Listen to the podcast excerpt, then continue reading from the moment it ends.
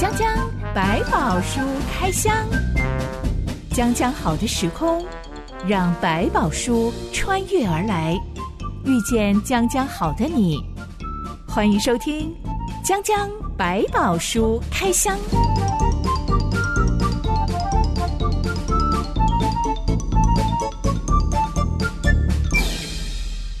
百宝书里有百宝，让知心和下凡哥为你开箱来挖宝。Hello，我是知心。Hello，下凡哥。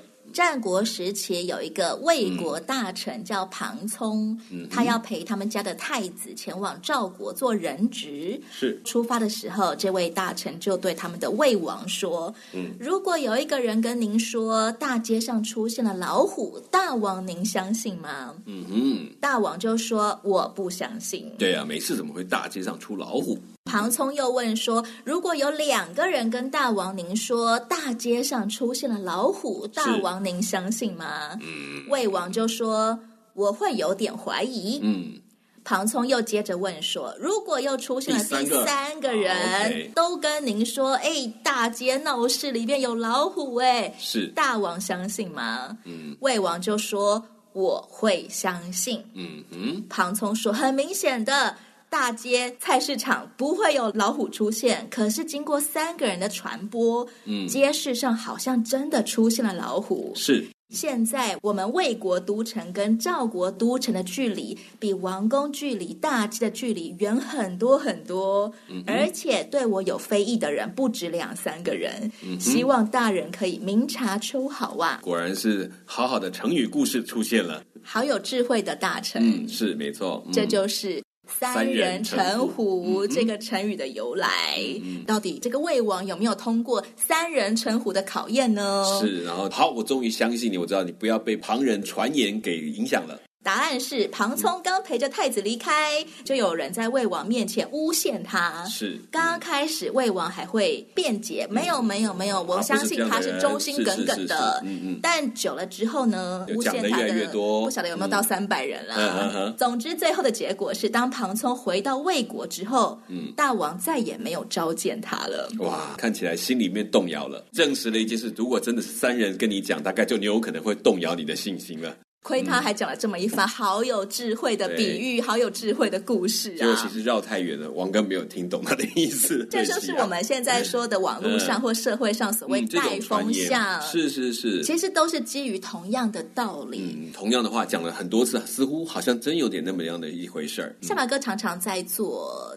带领人，而且你也常常在头衔上是所谓团体当中的 leader。你会刻意的要提醒自己避免被带风向吗？我觉得一定要，因为你要听到非常多的讯息，你很容易被引导到一个可能他们期望你去做的事情的方向，又要表达信任，但是你又必须分辨这到底是不是真实的，或者这比较偏向他个人的一个期待，这其实要很留意，不然你很容易掉进那个陷阱，随便的相信，或者是完全去怀疑人，这也都是一个不好的状态。你会私底下去向那个被谣言重伤的人求证吗？看他的事情的大小，有的时候我们是先去求证，再来讨论要怎么做。但也有些时候，为了解决问题，是直接好。我既然这样说，他是不是这样？我请他直接在现场，你当面再说一次看看。每一个 leader 都有自己的个性啊，嗯，可能刚刚好你也本来就，假设你刚刚好也比较喜欢个性跟你相像的人，嗯、当然在判断的时候就会比较容易被带风向啊，我觉得这是很难避免的事情哎、欸。其实我们就是因为知道你一定有你的好恶特色，所以反而要在这个事情上面刻意去把它分离。比如说，我对这因为有好感，所以我知道我一定比较容易接受他或肯定他。那我就要在这个当中试图告诉自己说，我知道有一部分属于我个人的喜好，我要把这个加成拿掉。做 leader 的人要够了解自己，就是你必须知道，就是我们会承认我们就是有弱点。我一定知道我的喜好会影响我的一些选择，所以当然有时候可以配合喜好，但有时候我可能要刻意把喜好放在一边，否认自己被喜好所影响才是最危险的。嗯，你觉得我们一定都有每一个人的偏好的特质。如果你不能够知道自己偏好的区域在什么地方，就很容易不知不觉的以为没有没有，我真的是很公正，然后给自己很多的理由，反而产生了问题。就像我们先前讨论过，做爸妈的怎么样避免自己偏心某个孩子。是像雅各跟姨嫂，他们的爸妈就一个喜欢老大，一个喜欢老幺。是，其实也是同样的道理，就是我必须要先够了解我自己的弱点。是，就是我们爱一定都很爱，可是爱在喜好的表达上会产生落差。所以当你开始明白的时候，你就知道在哪一些时候你会可能给你喜欢的部分多一些好理由，给你不喜欢的部分加了一些。不好的理由，或者是更坚定他那个不好的部分，这都是我们在意识上要去厘清，然后去刻意把它避免的。讲讲白宝说开箱，我们上一回谈论到。以色列十二个侦察兵，他们去探查迦南地后所带回来的观点跟看法，嗯、其实非常像三人成虎。呃，他们不只是三人，他们是十个人，十人成 虎。这个老虎不大都不行啊！十人成巨人，对对对，别人都是巨人，然后十人成蚱蜢，就是我们自己都是蚱蜢。对，没错。讲一到最后，好像都真的落差都越来越大。明明以色列人能够出埃及，然后能够在旷野当中存活下来，是通通都是靠着上帝的帮助。嗯、但当十二人中的十人都言之凿凿说迦南地的原住民长得太高大了，我们不可能打赢他们。没错，数十万以色列人立刻就被带风向，嗯、通通相信自己毫无胜算，然后就集体恐慌发作了。嗯。今天就让我们来看看这些暴动起来、认为上帝靠不住的以色列人到底会有什么样的下场。嗯、这段故事记载在民数记第十四章。一段音乐之后，我们来开箱。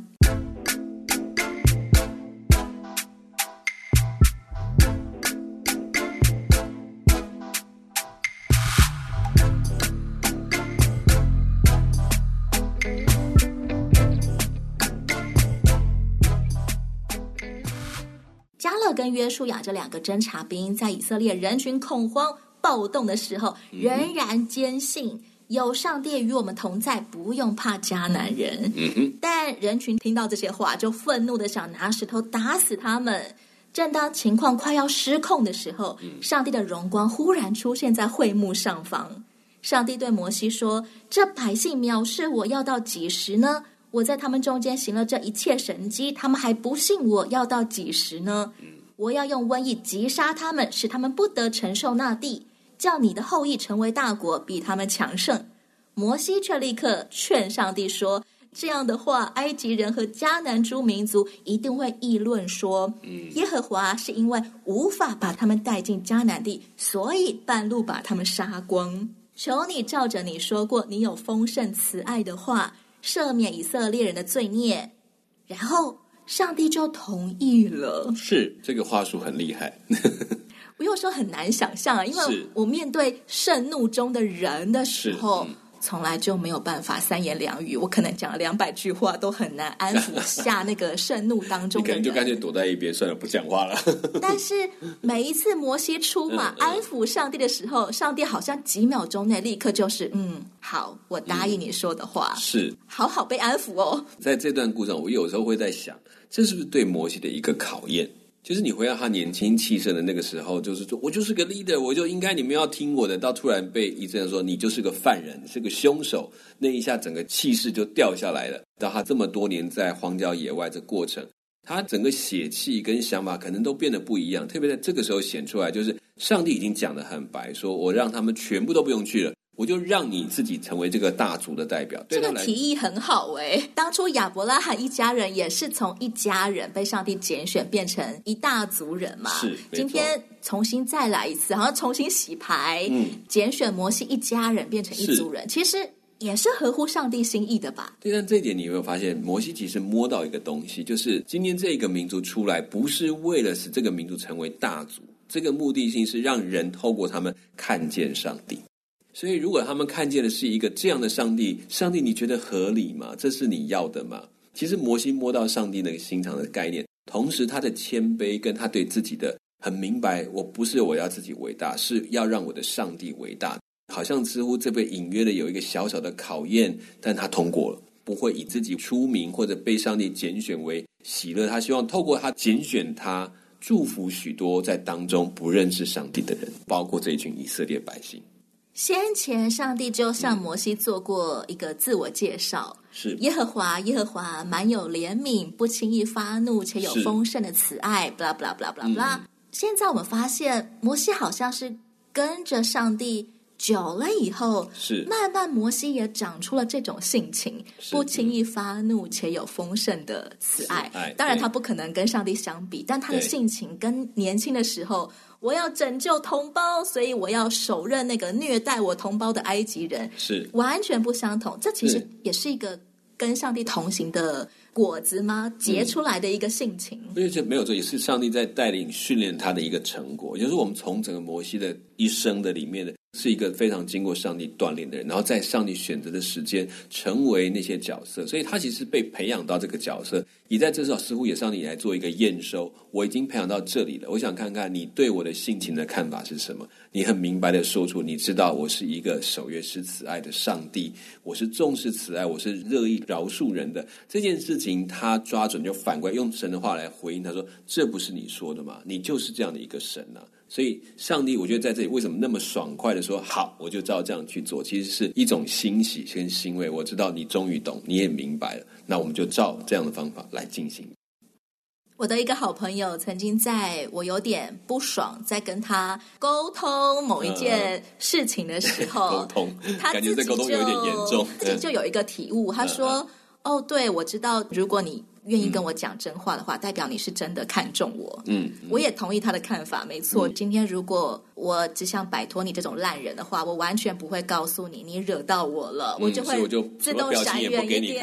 对对，就干脆敬而远之。嗯、我愿意跟你沟通，代表我看重我跟你之间的关系。是，嗯，上帝愿意在摩西面前展露他的怒气，嗯，也是真的把摩西看成自己人。哎，嗯，有一种信任感，就是我可以让你知道我心里面的不快乐。但是同时，摩西也可以很诚实说，如果你这样做，其实对你来讲有什么不好，有什么差别？人家甚至摩西也开始为上帝去想。我觉得那就是我们在到一个关系的程度，他们相当的熟悉，甚至信任，才能够直接说这些话来。也因为他们愿意直接讲这些话，才让我明白，上帝也愿意用慈爱的方式去扭转这些错误的问题。但我们不要忘了，摩西之前曾经为了要带这群难搞的以色列人，整路不停的抱怨，不停的骂摩西。嗯，当时候摩西也曾经痛苦到去跟上帝说：“不如让我死了吧。”对，我干嘛要带这一群这么复杂的人呢？嗯、求情之后，难道不会又继续开启下一个累积心累的循环吗？就是每隔一阵子，可能就会情绪崩溃一次，很累耶。所以其实也是因为这样才看得出来，摩西并不是轻看这个职务，他只知道他有他的情绪，有他的难处，但他也知道这是一份上帝交给他的使命，并且跟他一起同行的。对他来讲，就是一个真实的人。你在做一件很累的工作，你有时候会抱怨、会愤怒，但是。这个过程当中，要你说好，那就不要给你做了。你会说，嗯，还是吧，我就还是把它完成，因为这是我的使命，我必须要完成它。他很真实的表达一个在这样服侍的人过程是有情绪的，是有痛苦的，但是也有其中的感恩的，也有在其中当中他是不会轻易把放下这份责任的一个决定，因为知道这是他已经从上帝手中接过来，他就愿意去面对他。其实每一个愿意跟随上帝的人，嗯，往往也会在这些任务当中、嗯、这些跟随当中去累积一些心累，对，挫折感、啊。我就真的做不到吗？有的时候我们会很困惑，我到底为什么要在这里？对呀、啊，搞了半天这样子，嗯嗯。我们怎么样从摩西跟随上帝的过程当中来学、嗯、消化自己每一次都会累积起来的心累呢？我觉得他在做一个很大的。特别的示范，就他每一次有这些，他只是呼喊出来的祷告，他就是说出来，他并不是把他说哦，我没有，我没有，这一切都好，上帝你放心的，他没有，他是跑到上帝面前说，我干嘛要这么累？你到底要我这边做什么？他可能有很多反反复复的过程，但他的里面都知道，我就是来到上帝面前，然后让上帝去恢复、等待，甚至平反一些讯息，甚至上帝来安慰他。或者陪伴他，甚至有一些所谓无声的过程，上帝没有回应，但并表示他没有听。也就因为这样的过程，让他更可以继续往前走下去。光是好好的在上帝面前大哭一场，是也是很有帮助的。没错，上帝不会嫌说哦，你跑来哭什么哭啊？你干嘛这个抱怨这么多啊？上帝其实盼望我们就是把心中真的想到，就跟他说，你就是把他当成你可以倾诉、跟抱怨或说明的对象。上帝不会因为这样生气。他比较怕是，我们就开始不理了，或者就放下手上的事情，那才是我们最可惜的地方。因为随着这是每一次的抱怨、愤怒，甚至有一些哇，有一段非常不开心的过程，那个里面就让他更深的去认识了上帝，其实对他讲是有益处，对我们来也是好处。我们有这些互动，才能更认识原来上帝是这么真实的陪伴我们。有的时候我会以为我需要上帝帮助我，赐给我力量，嗯、赐给我信心，赐给我勇气。但当我哭一哭的时候，我发现原来我真正需要的是上帝爱我。嗯，我们那个爱当中是包含着接纳。嗯，哦，原来当我的情绪被接纳之后。我的力量跟勇气就升回来了。嗯、是是，我把那些心累的情绪倒出来之后，发现，哎，上帝仍然接纳我，没有说你怎么这么软弱呢？嗯、你怎么没有做好呢？其实那些都是我们自己会加给自己的完美主义。对、嗯，其实我们真的嗯，不像上帝爱我们 那样子的爱自己。对对，我们就更理解说，原来上帝是这样爱我们。那同时，你也可以去体会到，就是，其实上帝没有要我们完成所有的事情，有时候我们又把太多责任扛在身上。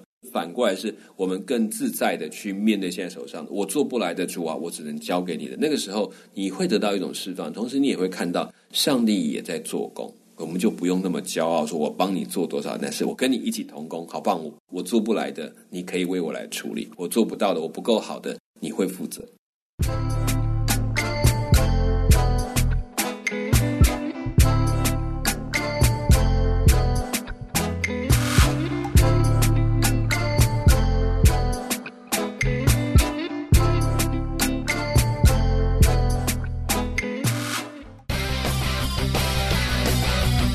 飞扬的青春，若加上强壮的翅膀，将可助你飞得更高更远。这一刻，就让我们做你的翅膀，伴着你飞翔，陪在你身旁。欢迎你继续收听《江江百宝书开箱》。上帝答应不用瘟疫，一口气把数十万的以色列人通通灭绝。灭绝是。但以色列人藐视上帝的罪，还是会有后果的。嗯、是，嗯。上帝对摩西说：“这一段，请下凡哥为我们读一下。我照着你的话赦免了他们，他们断不得看见我向他们的祖宗所启示应许之地。明天你们要转回，从红海的路往旷野去。我指着我的永生启示，我必要照你们达到我耳中的话待你们。”你们的尸首必倒在这旷野，并且你们中间凡被数点从二十岁以外向我发怨言的，必不得进我起誓应许叫你们住的那地。唯有耶孚尼的儿子加勒和嫩的儿子约书亚才能进去。但你们这些妇人和孩子，就是你们所说要被掳掠的，我必把他们领进去。他们就得知你们所厌弃的那地。上帝叫他们掉头转回旷野去，当然不是说你们要原路回去埃及啊。嗯嗯、上帝说的是：你们的尸首必倒在这旷野，你们的儿女必在这旷野漂流四十年，担当你们隐行的罪，直到你们的尸首在旷野消灭。按你们窥探那地的四十日，一年顶一日。你们要担当罪孽四十年，就知道我与你们疏远了。嗯、我耶和华说过，我总要这样待这一切聚集敌我的恶会众。嗯，他们必在这旷野消灭，在这里死亡。这个结果，我觉得比他们当初死于做奴隶、做苦工还要悲惨呢。嗯、明明都已经脱离埃及魔爪了，明明都已经度过旷野求生的各式各样的难题。但最后却被判进不了应许之地，永远都没有办法抵达目的地。你只能一直在过程当中兜圈子，就好像一个跑步的人，终点线就在前面。但是因为我说不要不要，那里好可怕，我不要去。然后上帝就罚我在那个。跑道上面来回来回折返跑，你就在那里练习跑吧。既然那么爱跑，永远都不能够冲线哎！我觉得这个状况很可怕。没有错，其实对他们来讲，你不觉得他们就在这个方式让他们去理解另外一个问题是，看起来哇，我就是终于知道那种眼前就到了，但是不能够碰触的那个痛苦。这个才是罚他们的重点，嗯、对不对？对，但是让他们在懊悔当中度过四十年是，是，但是这一点也有趣，就是我们也说了。旷野的四十年当中，却也是他们跟上帝一直在同行的一个非常有趣的旅程。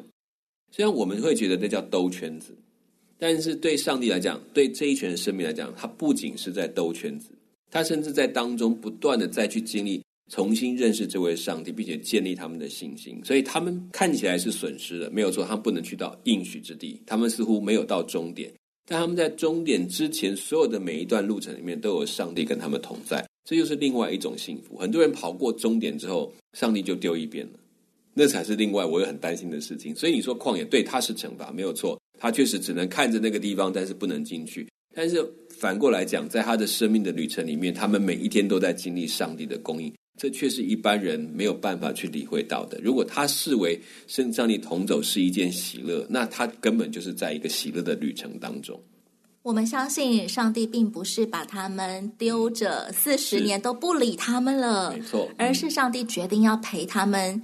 再过四十年，嗯，你们的下一代长大之后，我们再试一次，看他们会不会有信心，愿意进去迦南地了。你们这一代不行，嗯，那么你们就学你们这一代该学的功课好了。是，我觉得那其实有点像是说，嗯，这一代的以色列人，他们的心态是配不上迦南地的，嗯，所以上帝就重新量给他们一个配得的一块地，就是住回旷野里面，对你们会比较。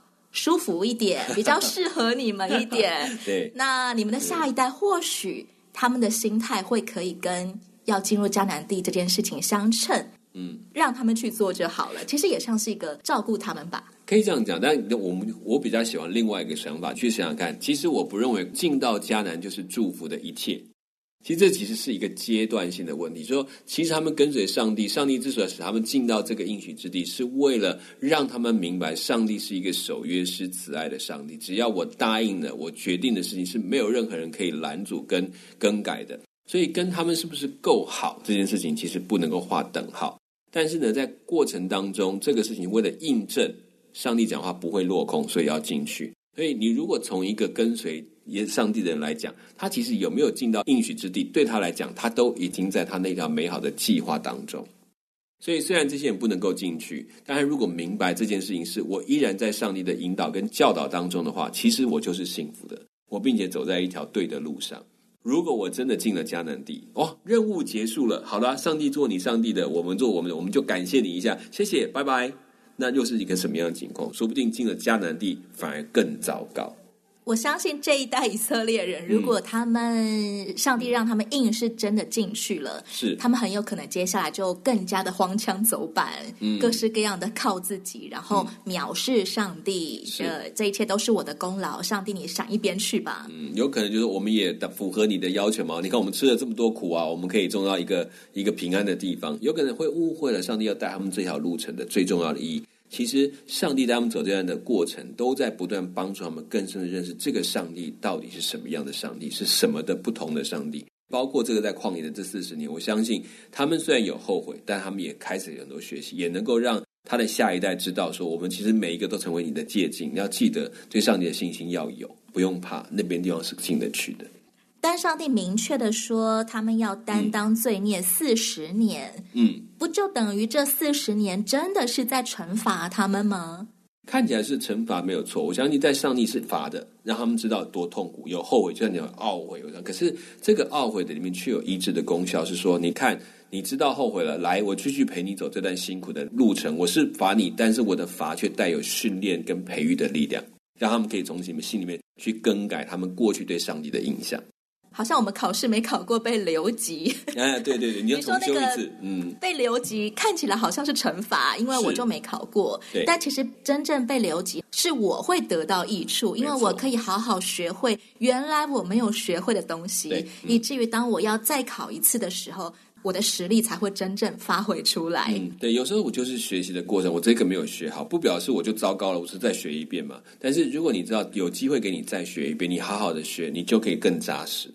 但事实上是有很多人因为被留级，他可能就休学，啊、休学之后就慢慢的就淡忘了要回来 重新面对自己的功课。哎、嗯，我觉得呃说现实也好，或者说基督徒的生命的功课，嗯、我们常常觉得 try 一次就是啊没有通过，嗯哼，可能就会从此摆烂放弃。对啦，我这个部分我就是不行啦，我 再也不想要 try 这条路了，嗯，从此就。反而往另外一个方向，为了逃避而往反方向去发展了。是，嗯，这种状况又要怎么样的？上帝会来提醒我们吗？还是我觉得大部分是会的。我觉得我我应该想说，上帝是一直在当中有在提醒，可是看你要不要做决定。也就是说，就像他们现在在被罚在去旷野再去转四十年，但是过程当中可能也有一些人，他可能就是好啊，那就这么糟糕，我就算了，就随便呐，反正你不爱我这样。但是也有可能有一些人是啊，我认错了，我还敢重新去认识上帝，我做一些改变，然后越在过程就谦卑下来去认识上帝。这两者都在这一个长期的时间，为什么要四十年？我觉得不只是因为一日抵一一年，而一年抵一日，还包括了就是需要人在当中想通的时间。其实，在流浪的过程当中，在休学的过程当中，在、嗯嗯、呃放弃的空白的岁月当中，嗯、人也是会成长的。没错，嗯、慢慢的我们会想清楚，当初我做了多么。